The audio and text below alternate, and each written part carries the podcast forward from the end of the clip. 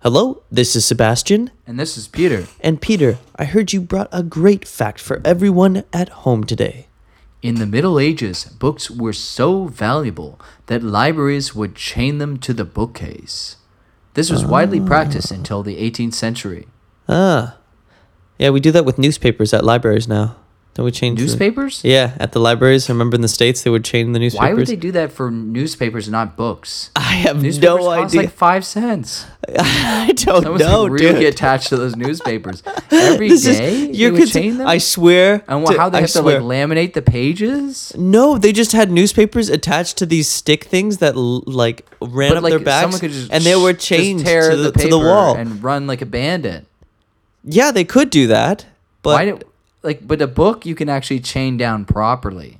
I I Chain guess to a newspaper. That's absurd. It's like "Ah, I It don't want was a anyone small reading my chain. newspapers. It wasn't like it wasn't like a big chain. It was like a small little chain. Yeah, what's like the gas stations that have the giant like metal thing that the- dangles from guards the the, key? ice? Like who's stealing gas station keys? Someone's gonna raid the What, toilet like, like a paper at the gas memento? station. Remember our trip? Yep, this is the bathroom key. It was like, ugh, why do you have a that? dirty, filthy Yeah, memento. it's this grossest memento possible, Dad. Or dad. Like, Uh, couldn't you have gotten a T-shirt at the rest stop? It was You just got a like- T-shirt at the rest stop. Got the bathroom key. ah, get away from me! But those books, man, they're super valuable. Yeah, they were know? made. Yeah, because like Dante's Inferno. But you got to read everything standing up. It's like this is a six hundred page it's like an early novel. I- pacemaker. You it took could- me four days. I haven't sat down in a good while.